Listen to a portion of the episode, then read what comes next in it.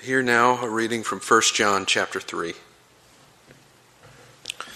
We know love by this, that he laid down his life for us.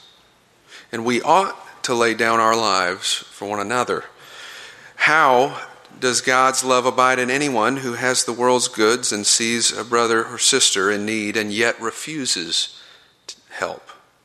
Little children, let us love not in word or speech, but in truth and action. And by this we will know that we are from the truth and will reassure our hearts before Him whenever our hearts condemn us. For God is greater than our hearts, and He knows everything. Beloved, if our hearts do not condemn us, we have boldness before God, and we receive from Him whatever we ask because we obey His commandments and do what pleases Him. And this is His commandment that we should believe in the name of his Son Jesus Christ and love one another just as he commanded us. All who obey his commandments abide in him, and he abides in them. And by this we know that he abides in us, by the Spirit that he has given us. This is the word of God for us, the people of God. Thanks be to God.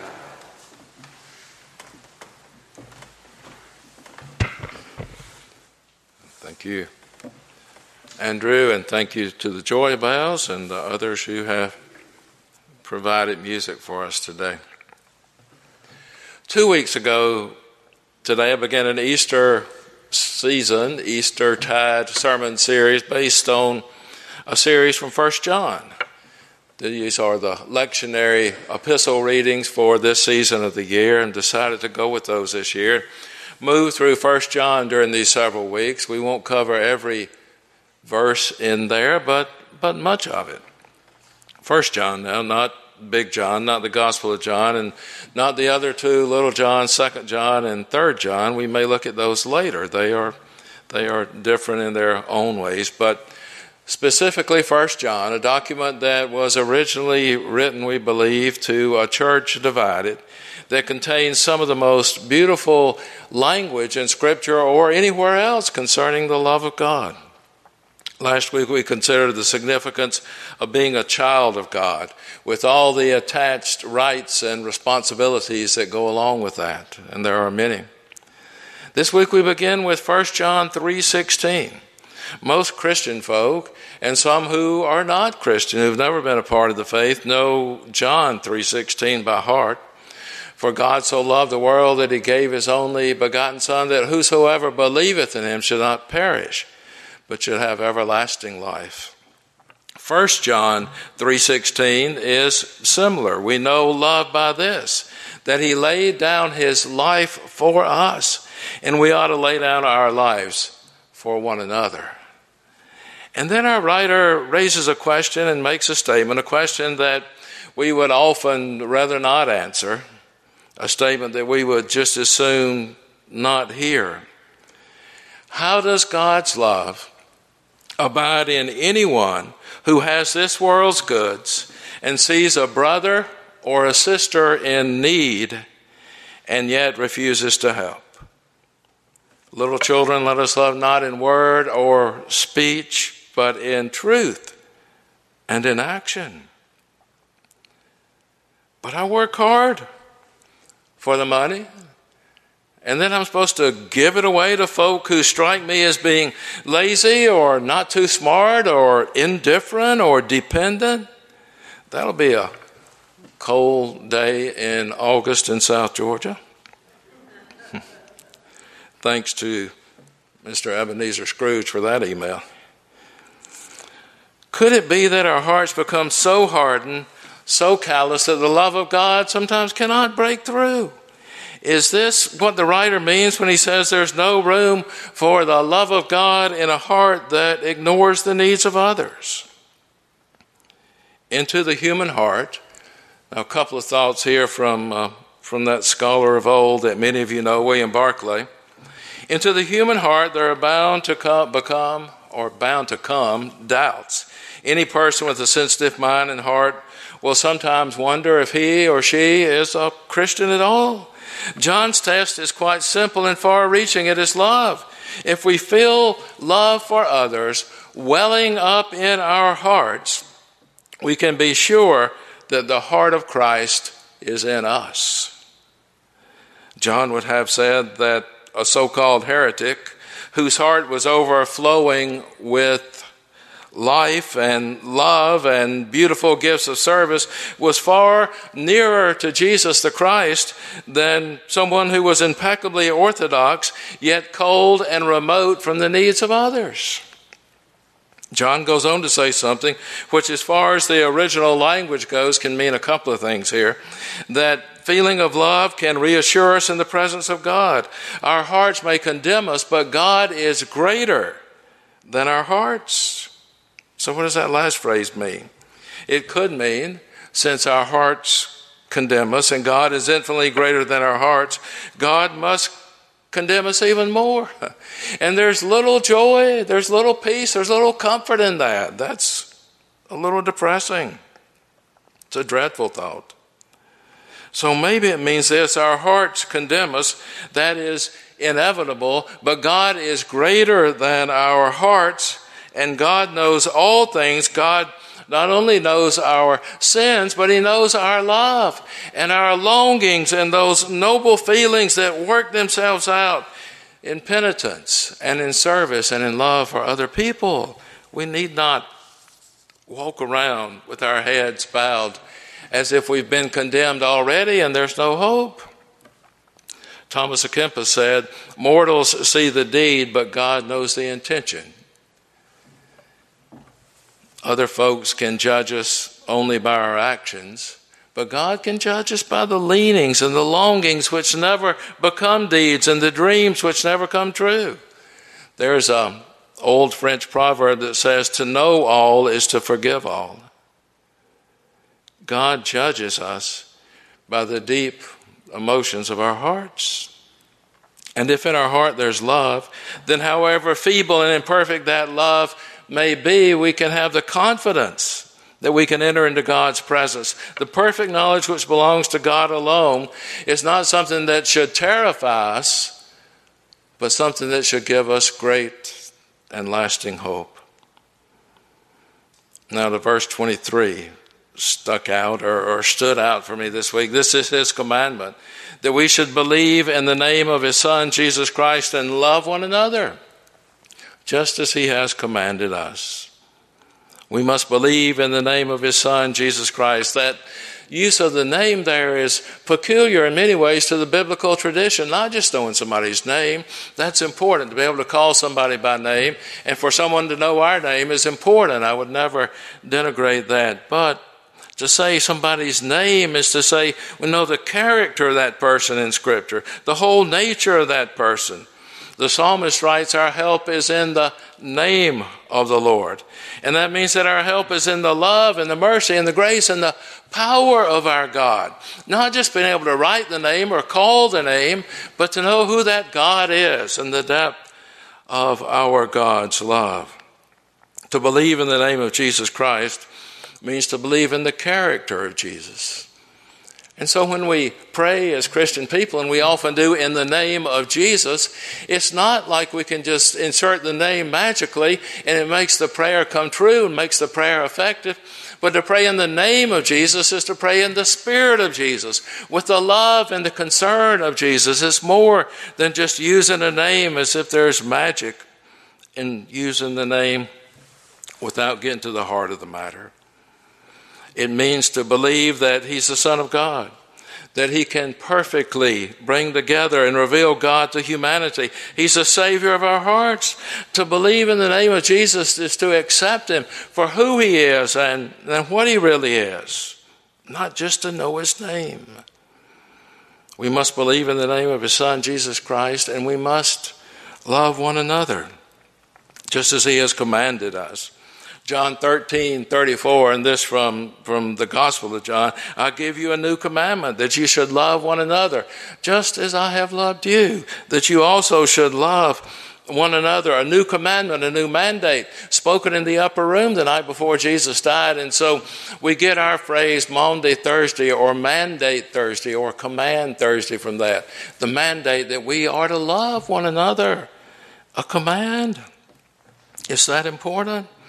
We love one another with the same selfless, sacrificial, forgiving love with which Jesus has loved us.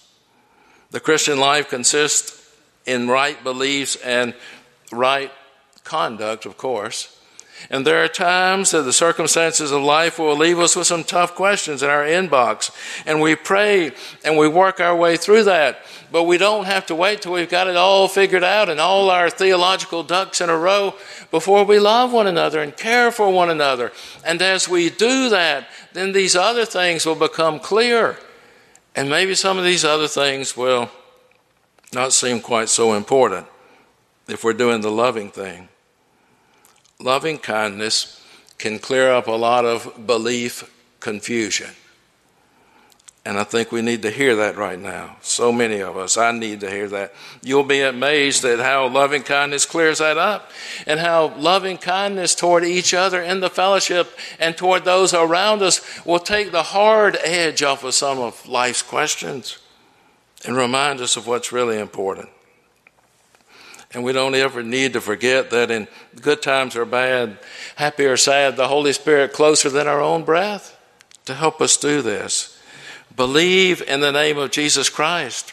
Love one another. And so many of these other things that divide us and trouble us will fall into place.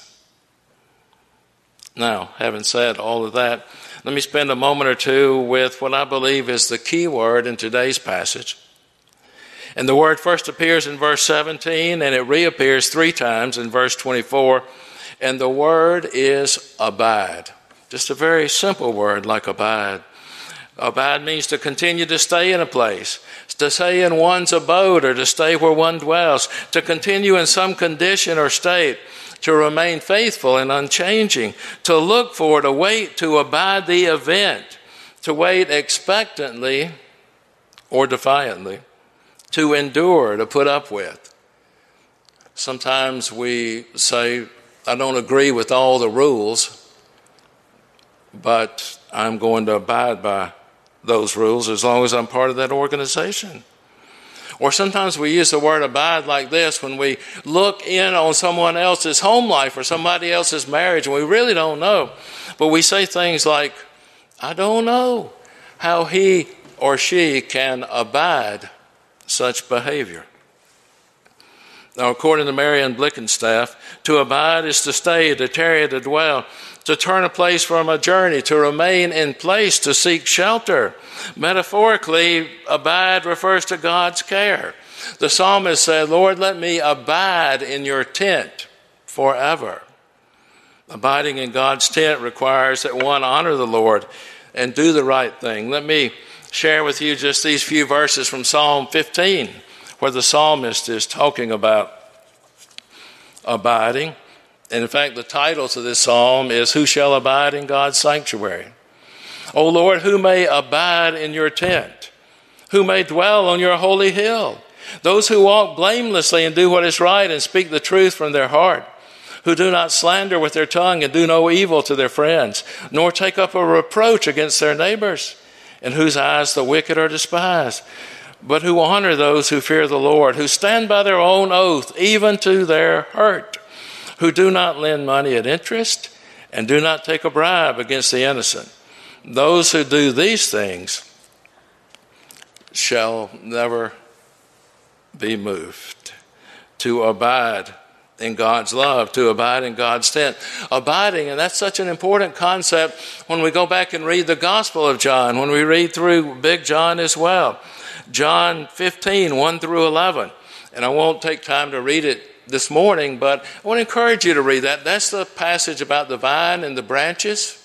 Just go through there and mark sometimes, John 15, 1 through 11, how often that word abide is used just in that passage over and over again. It's, it's a significant concept in John and in 1 John. The disciples who abide in Jesus abide in God's love.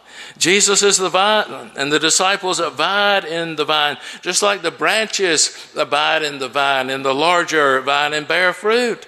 And bearing fruit is an element of responsibility. In order to bear fruit, the disciples must abide, follow God's commandments, especially that latest one to love one another as God has loved us, to abide in the vine in Jesus, and to draw life from that and hope and joy and not try to conjure it up on our own because that never works. Another writer said the controlling image in John 15 is the vineyard and especially the vine. The controlling verb in this passage is abide. Already in this gospel, a rich and full word, he said, to describe a trusting and a loving and a full relationship in Jesus Christ, in God through Jesus Christ. But the word reaches its peak in frequency and intensity of meaning. John 15, 1 through 11. Please take time, sometime today, to read that. The life giving, fruit bearing relationship of the vine and the branches. This biblical scholar said that needs no explanation. it makes sense, doesn't it? You break the branch off from the vine, and there's no more joy, there's no more strength. It shrivels and it dies. We abide in the vine, we are the branches. The relationship between Jesus and his followers in this analogy is not a future one. It's not that someday we're going to die and cross the river and then we'll abide in Jesus, but it's a right now kind of thing. That living and loving relationship that changes us and all those around us and makes that much difference. And the single point of this whole conversation about vine and branches and abiding is fruit bearing. Does our life of faith make a difference? And then there's always the how question how do we abide in Him? By reading Scripture, by gathering in groups, Sunday school classes and small groups, and with friends and family and other believers, and studying the Scriptures and listening, by worshiping together. And if you can't be here with us, by following us and watching and listening and other ways. And above all else, I believe, through prayer. Prayer is speaking, prayer is listening, prayer is abiding in the presence of God, in that trusting, in that loving relationship. And even in those times when God seems so silent and so distant and so far off, we pray our way through that, believing that He hears and that He cares. Prayer's not the least we can do. I, I hear folks say that sometimes they'll say, Will you pray for me? And, and we sometimes respond by saying, Well, certainly I'll pray for you. That's the least I can do. Well, no, no, it's not the least we can do. That's the most we can do for one another, the most important thing. Prayer, not the least, but the most. And if we're going to love Him and follow Him and serve Him and love folks around us, even when they act in unlovable ways, then we must pray. Not pray? Come on. We simply cannot abide that. Amen.